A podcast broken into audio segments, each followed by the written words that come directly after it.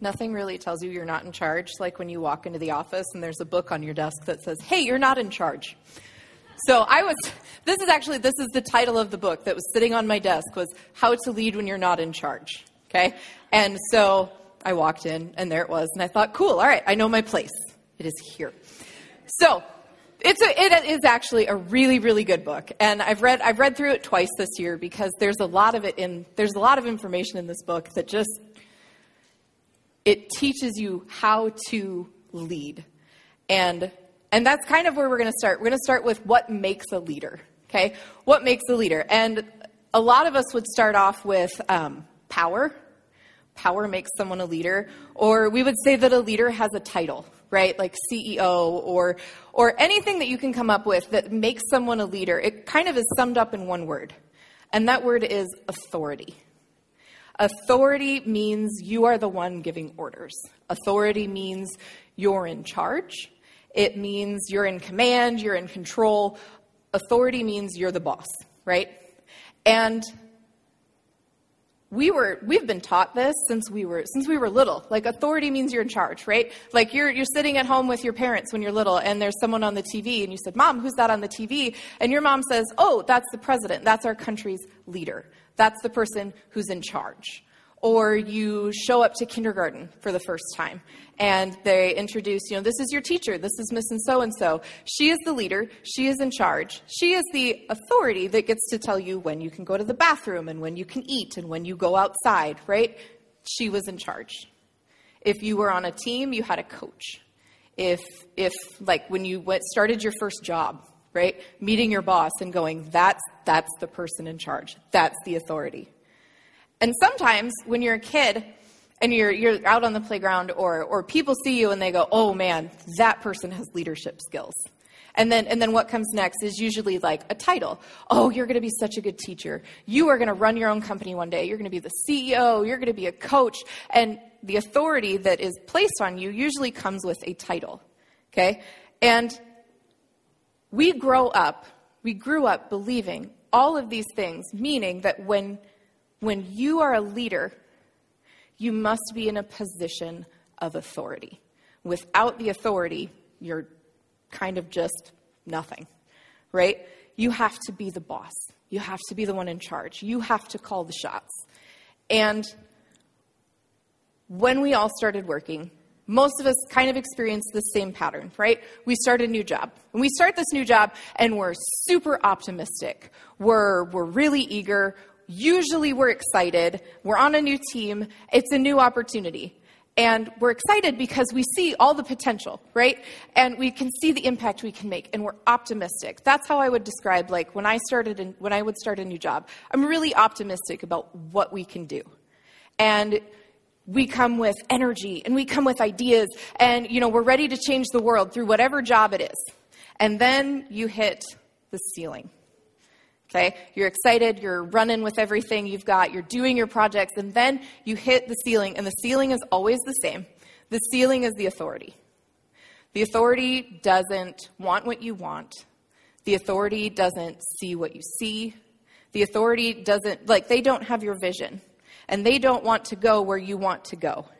And that's that first shot of discouragement, right? But, but it's okay. You think to yourself, it's okay. I can still stay here, but do you know what I need? I need the authority. I need to be the one in charge.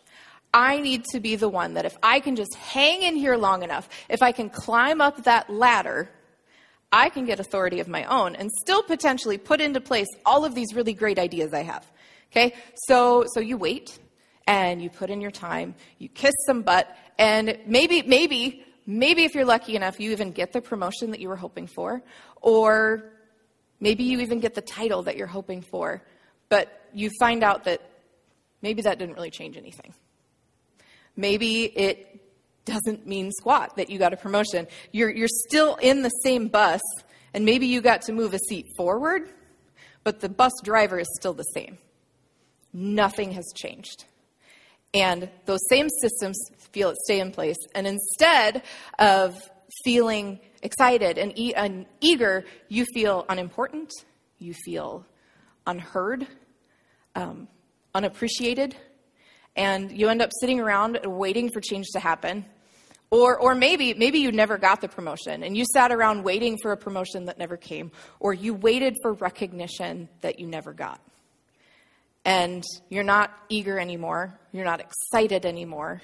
You've become this. You've become apathetic. It's a job now. You don't care. You're not interested. You're just there to put in your time and leave. And as a matter of fact, if you were to describe everything that you feel as apathetic, it would almost be frustrating. You're just frustrated.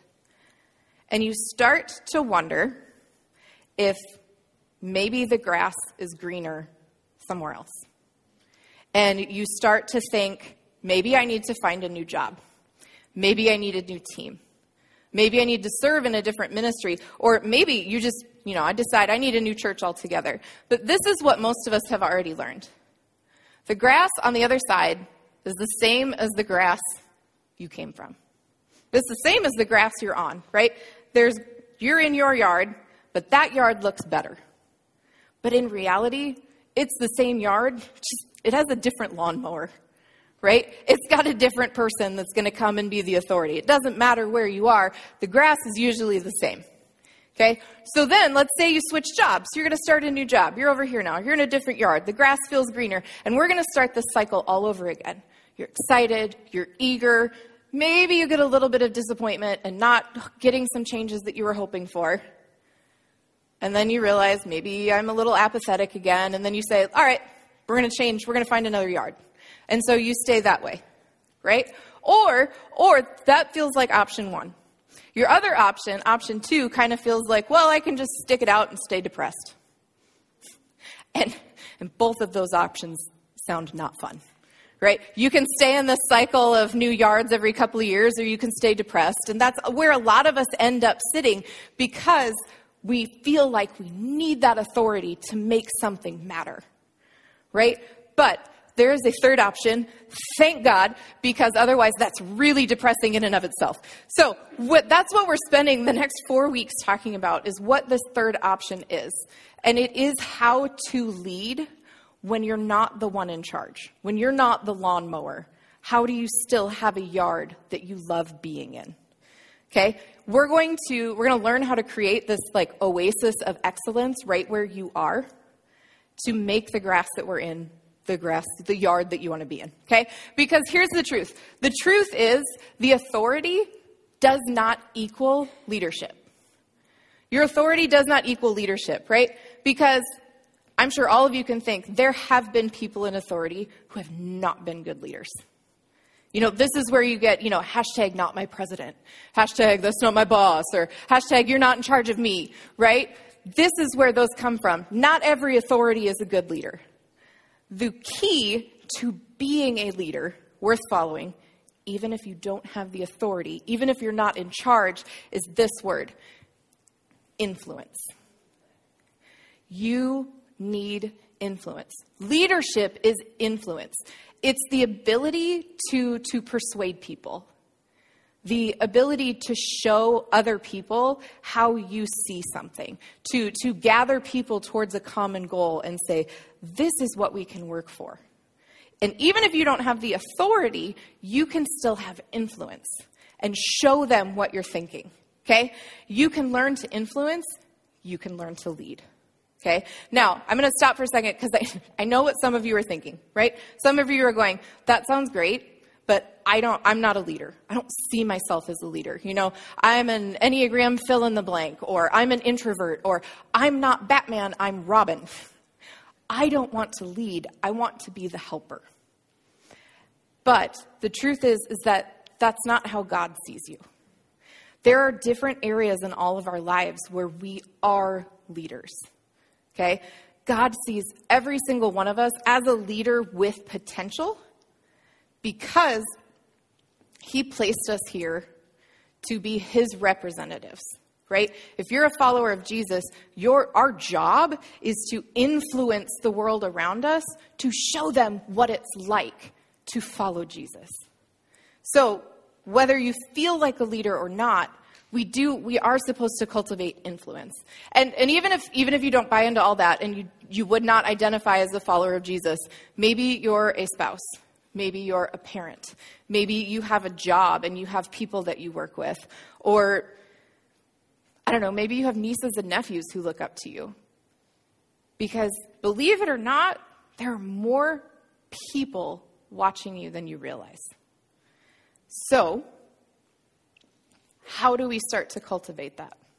And step one is probably going to surprise you just a little bit um, because you might be thinking the first thing that I need in order to gain influence is I need followers, right? I need people. So you think, you know, I need to rally the troops. I need to gain allies. You know, if we're going to go after the authority, we got to grab our torch and pitchfork. Let's go.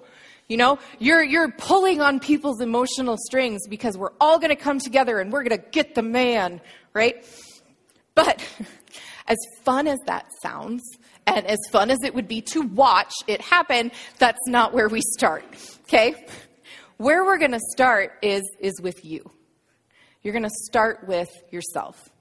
You have to learn to lead yourself. And this is, this is step one because it is so important. Because you can't lead others if you can't lead yourself. Okay? For that reason alone, we have to learn to lead ourselves well. Because no one will be with you throughout the entirety of your life except for you. Okay? Um, people come and go, uh, bosses come and go, mentors come and go. The only person with you for all of your life is you. So you have to learn to lead yourself. You can't count on someone else to do it for you because you're the only person that you're with. Okay? If you, if you want to be a good manager, if you want to be a good parent, if you want to be even just to be a good employee or a good volunteer or good at, at what you're doing, you have to learn to lead yourself. So, how do we do that? Step one, I think I might have made up this word. Okay? You're going to model followership. I had the red line when I typed it out. It was a red line, meaning this is not a word, but it kept it anyway because I like it. Model followership. Basically, we, we need to show that we can be a good follower. Like we all we all have people we report to, right? Like it could be, you know, when you're talking to your spouse about something. It could be when you report to a boss or or or even just a ministry leader here at church. You know, there's there's always a flow chart of leadership. And if you want to be a good leader, nothing will undermine your ability to lead more than you not being a good follower. If you're modeling how to be a bad follower, that is what you're showing everyone else to be as well. Even, even if, and we're going to talk about this a little bit, little bit later, even if who you're following is not a great leader. Right now, if, if you go on any social media ever, one of the most common phrases we've seen in the last five years is the idea of you do you. You know, I'm, you know, you see people typing, I'm going on vacation. You know, you do you, girl. You've earned it. You, it's owed to you. You know, you deserve it. Or, and, and basically what that means is do whatever you want. Do what makes you happy. You're in charge of you, so do whatever you want. You do you. Because in our, in our culture, this is not popular in, in our culture of, of side hustles and being your own boss and being an entrepreneur or wanting to be famous on the tickety talk, because I'm old and that's what I call it, um, following isn't glamorous. Following doesn't get you, you know, millions of people on Instagram. It doesn't give you bragging rights. It doesn't give you clout. You don't get to, you know, go on Instagram and say, I'm the best follower in the world because nobody's going to care. But if you want to lead others, you have to lead yourself well and you have to show how to be a good follower. Okay? We, we have to show others that we're willing and able to follow the people that God has placed above us. Um, Paul was an apostle of Jesus. Ooh, ooh, okay. We're gonna stay with me. We're gonna make a flow chart quick, right? So we've got we've got Jesus up here. Okay, stay with me. Right down here, we've got Paul, which means Paul was a follower of Jesus. This is our this is our Bible flow chart right now. So we've got Jesus and we've got Paul. Paul has a friend over here, off to the side here. We're to call him Titus. We're not, sorry, we're not to call him Titus. That was his name. His name was Titus. So we have Jesus, we have Paul, and down here, Paul was a mentor to Titus. Okay? And Titus had people that he was, you know, teaching and around. So that's kind of where we're going because Paul wrote a letter to Titus. Okay? And this is what Paul told Titus. Okay? He said, remind them, meaning the people that Titus is in charge, remind them to be submissive to rulers and authorities, to be obedient, to be ready for every good work, to speak evil of no one, to avoid quarreling, to be gentle, and to show perfect courtesy towards all people. This is how you follow well. Whoever we find ourselves following, this is how we're meant to follow well. And, and I know some of you are thinking, but you don't have my boss. Okay? Here's the thing. When, when Paul wrote this to Titus, the person in authority, the person in charge was Emperor Nero. Emperor Nero was a bad, bad dude. Okay? This is the Emperor Nero that was like hunting and burning Christians. This is the Emperor Nero that in history books is described as ruthless and tyrannical. Right? This, Emperor Nero, was the guy with the authority, and still, this is what Paul told Titus to do. Remind them to be submissive to the rulers and authority to what Paul was telling Titus be submissive to Nero, to someone who is hunting you and killing you, right? To be obedient to your, to your authority, to be ready to do good works for that person, to not speak evil of that person, do not fight with your authority, be gentle and courteous. And that's not an easy thing to do. Because whether it's a good leader or a bad leader, they're the leader whether we like it or not. So, how is following going for you? Are you following the person who's leading you? Or, or I can ask this another way. Do the people around you, do your fellow employees, do the people that you minister with, do the people around you see that you're willing and able to follow, or do they see you being complaining and kind of dragging your feet sometimes? Because what you model is what you will receive. And if you want to gain influence in order to be a leader, or even just to show people what it means to follow Jesus, in order to lead well, you have to model how to be a good follower. All right, so model how to model followership. My Ashleyism, followership. Step two, next thing that you need to do, um, you're going to monitor your heart and behavior. So if you think about your heart and you think about your behavior, which one would be easier to monitor? Most of us would say our behavior, right? Because you can, you can see behavior. You can quantify behavior. You can take a behavior and go, this behavior was good, or this thing I did was not so good. It's easy to see and check behavior. Your heart is harder to monitor. There's no ranking for my heart is good or my heart is bad. There's, there's nothing there most of the time that you can see. Because your, your heart, this is the part of you, and what I mean by heart is I mean this is the part of you that's your, your thoughts, your feelings, your emotions about things. And it requires a lot more effort to, to do that like self internal check and go, are my thoughts, emotions, and feelings lining up with the things that Jesus would be thinking. Because with our heart, that's our measuring stick. Okay? Are the thoughts, feelings, and emotions I'm having reflecting the things that God would have me think about? Are they reflecting how Jesus feels about those people? Or have I let my emotions take charge? Have I let my thoughts and emotions decide who I am and what I want to be? And monitoring your heart and behavior, there's no one else who can do this for you. You know, like if it's, well, behavior we can. We can all see behavior, right? I could look at some of you and go, way to go. Or, you know, ooh, maybe I wouldn't do that. Behavior anybody can see. But your heart, that's between you and God. That is all you and God. No one knows what's in your heart besides you and God. And this was something King David did really, really well. King David wrote, um, they were songs. We call them psalms which has always seemed weird to me because the words are really closely related. So like they sound the same. So I want to call them songs, but the book is called Psalms. So anyway, this is what David said in one of his Psalms. He said, in a prayer to God, Search me, God, and know my heart. Test me and know my anxious thoughts. See if there is any offensive way in me, and lead me in a way everlasting. David asked God, Please search my heart. Hear my anxious thoughts. Find the things that are offensive in my thoughts, feelings, and emotions. Throw them to the side and lead me in a better way. And this is what needs, this is how we monitor our heart. This is our prayer, right? This is, this is such an important step in figuring out who you are and how to lead yourself well because it's from this place that we lead others. And this is this is not, you know, Ashley telling you this. This is Jesus because Jesus was talking to some Pharisees and Jesus told them this. Jesus told them, "Whatever is in your heart determines what you say.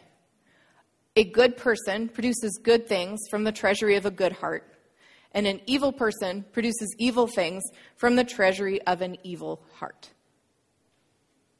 What is in your heart your thoughts, your feelings, and emotions is what is going to come out of your mouth.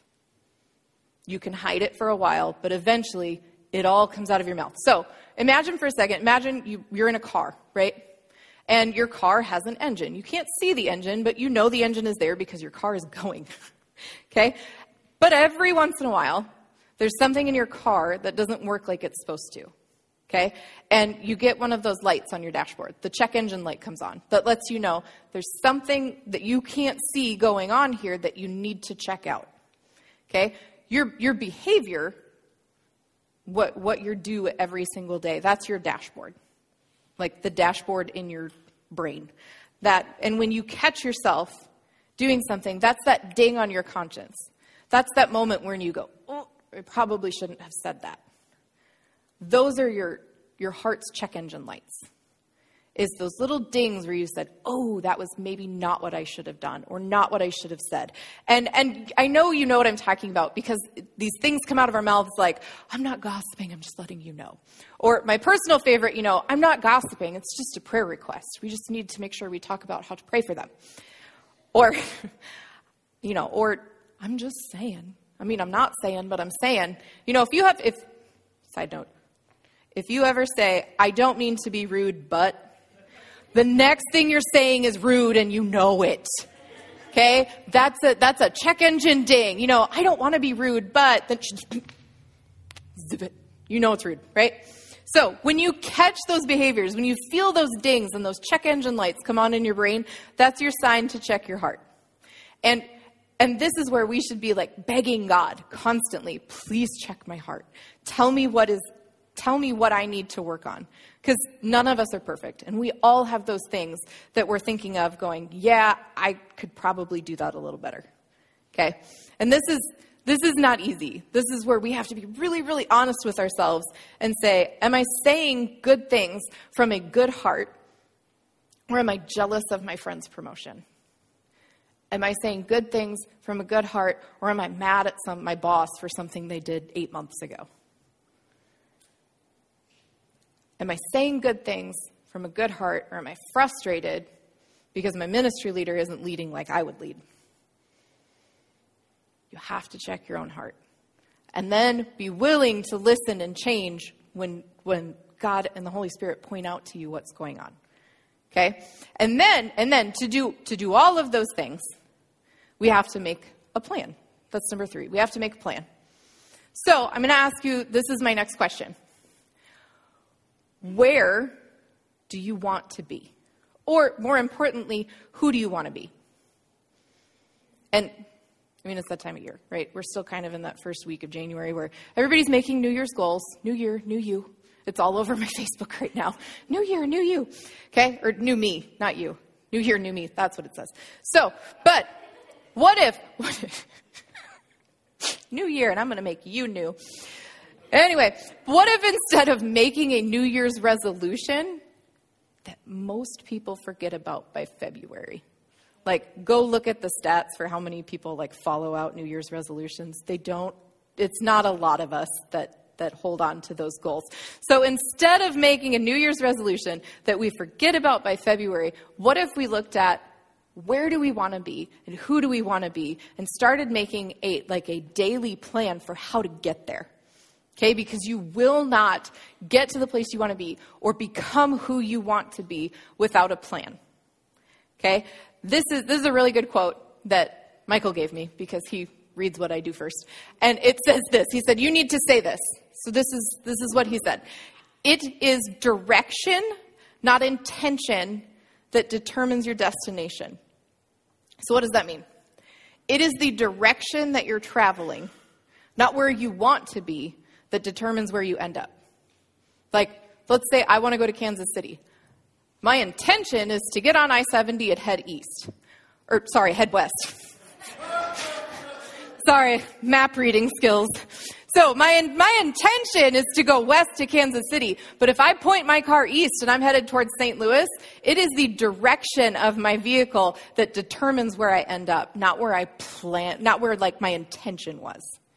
If I intend to go to Kansas City, I need to make a plan to get there and not go east. So, some of us, we have lived life without a whole lot of plans right? We just kind of like fade into whatever's in front of us and whatever opportunity, and we just kind of like let things fall in our lap. And for a while, that'll work pretty well. But after that, it kind of can become kind of paralyzing because you end up going nowhere and you just kind of drift. You're just kind of there. Okay? Or some of you are thinking, life rarely works out the way I planned this, where I am right now, is not where I plan to be. So why should I make a plan? Why do I try? Here's the thing about plans, though. If you find yourself drifting, or, or you're tired of trying and you've made no plans, aiming at, at nothing will get you nowhere. If you're cynical or you're lacking motivation, or you're just plain tired, or you're drifting, nothing will change. And in five years, you'll be in the same place emotionally that you are today. In five years, you'll be the same place financially that you are today. You'll be the same place in your job as you are today. You have to have a plan, and that plan comes out of who you want to be and where you want to go. So, like I said, I walk in the office in May, and there's a book on my desk where my boss is telling me, You're not in charge, but I still want you to do a good job. So, about three months ago, I was tasked with, hey, let's do a sermon series about this book. Okay? So, this is where this is these are going to be our like our steps for our plan. So the first part of our plan is what do I need to do? Right? I was I was given the job of let's make a sermon series. Let's put this together. Let's get it written up. Let's do an outline. Okay? What do I need to do? I need to write this. Second step is where am I? I got stuck at this step for a very, very long time. It was about six weeks where I just kind of let this book sit there because I did not make a plan. I, I, to be really honest, I had no idea what I was doing. I have never done this before. Okay? I was scared out of my mind. And so instead of actually just sitting down and doing it, I procrastinated. And, and I'm, I'm sure none of you, you're all thinking, oh, you know, horrible. None of you have ever procrastinated. But I did. I put this off for a really, really long time. And because I didn't make a plan, I stayed stuck right here. Okay? Um, it got really bad. It got to the point where like I'd sit down and I'd have my computer, I'd have my coffee, and I'd be like, all right, let's do this. And I'd have no idea what to do. And I'm looking to the left and I'm like, oh, I haven't put laundry away yet all right, let's put laundry away. And four hours later, I have completely emptied, reorganized, and filled my closet. And then I ran out of time. So, you know, move on. I'd avoid starting because I didn't make a plan. Also, if you were here when Michael talked about colors, I am like a true blue personality, and I didn't start because I didn't want to do it wrong. Right? So, so if you've ever, if you've ever thought that, that is where I was, and it's okay, just go. Just get started. It's gonna be okay. I promise. But here I am. I'm stuck in this avoidance cycle, right? And I knew this was a problem. So I told my husband, because if any of you are married, you know that your husband or your spouse can be your most brutally honest accountability partner. And, and I needed some brutal honesty because otherwise I'm just going to stay stuck right here, right? So I told him what I needed to do, and I told him I was stuck in this avoidance cycle. So after a lot of conversations and some nagging that wasn't nagging but felt like nagging, um, what he did was he threatened to take the book, read it, and write it for me. and I thought, no, sir. You are not going to take the thing that I'm supposed to do and then do it better than me, right? Because that, that, that is what ended up motivating me to move forward. Because that's so bad.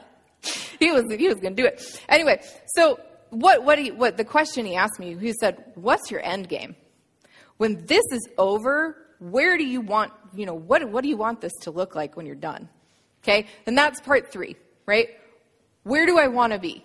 Where am I? Stuck in an avoidance cycle. Man, procrastination was my destination. And where do I want to be?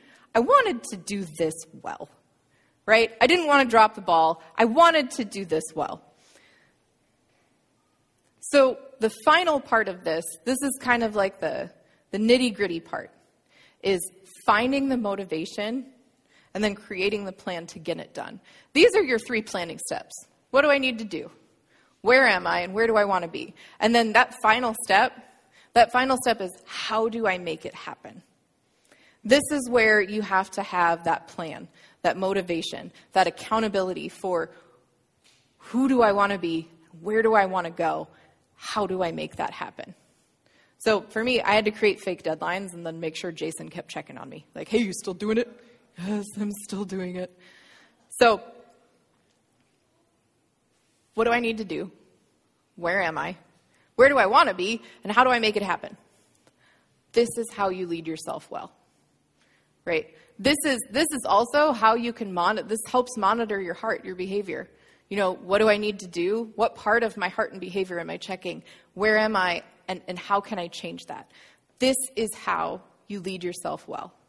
Because leading yourself well is how we show the world what it can really be like to be followers of Jesus.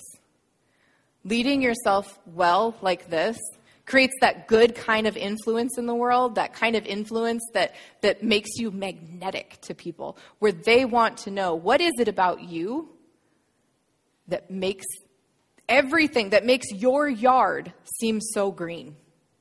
This is how you do that. And whether you feel like you have the authority or not, you can cultivate that influence. So this is where you go. What is what, like what is your plan? What do you need to do? Where are you? Where do you want to be or or who do you want to be? And at the very end of that, how can you make all of that happen? So that's as I put this together, I realized this is this is my prayer for you guys. Right? My, my prayer is that sometime in the next couple of days, like you can find 10 minutes to really, to really think through that. To really think through, you know, am I modeling being a good follower? Am I monitoring, sorry, am I modeling how to be a good follower? And am I monitoring my heart and behavior? And then, what's my plan for where I want to be? You know, in, in five years or in 10 years do you want the grass, your yard that you're currently in, to be the best yard you've ever had? Because even, even if you do end up deciding, well, I do want a different job, you can take the yard that you're in and create that wherever you are. That, that is your goal and your plan. So, who do you want to be? Where do you want to go? Who are you currently influencing? How can you lead yourself well so you can lead them well? So, I'm going to say a prayer. Worship team's going to come up and we'll sing a song. But, yeah. Jesus, thank you. Thank you that we can come together and, and talk about things that are both spiritual and practical because you care about every single aspect of our lives from the deeply spiritual things to, to our practical everyday life of how do I live better? How can I follow you better? And so, Jesus, over the next few weeks, as we start to, to figure out what it means to lead well, show us where we can be a better follower. Show us the authorities that we're under that we can, that we can be kinder to, that we can speak kindly of, that we can work for. Show us, show us that dashboard, our internal dashboard, where we're maybe dinging that conscience and showing us areas of our life that we can work on and things that we can be, be more like you so that our heart and our thoughts, feelings, and emotions and our behaviors line up with who you have called us to be as, as followers of Jesus. And finally, God, help us, help us to make a plan. Help us to not stay stuck where we are because you always have you have more for us. You always have something you know, just around the river bend, just just more every single time. And show us, show us what you have for us and and how to get there. Show us the plan. Thank you, Jesus. Amen. Yeah, so worship team's coming up. We're going to do one more song. So stand with us, and I'm going to find my way back to the piano.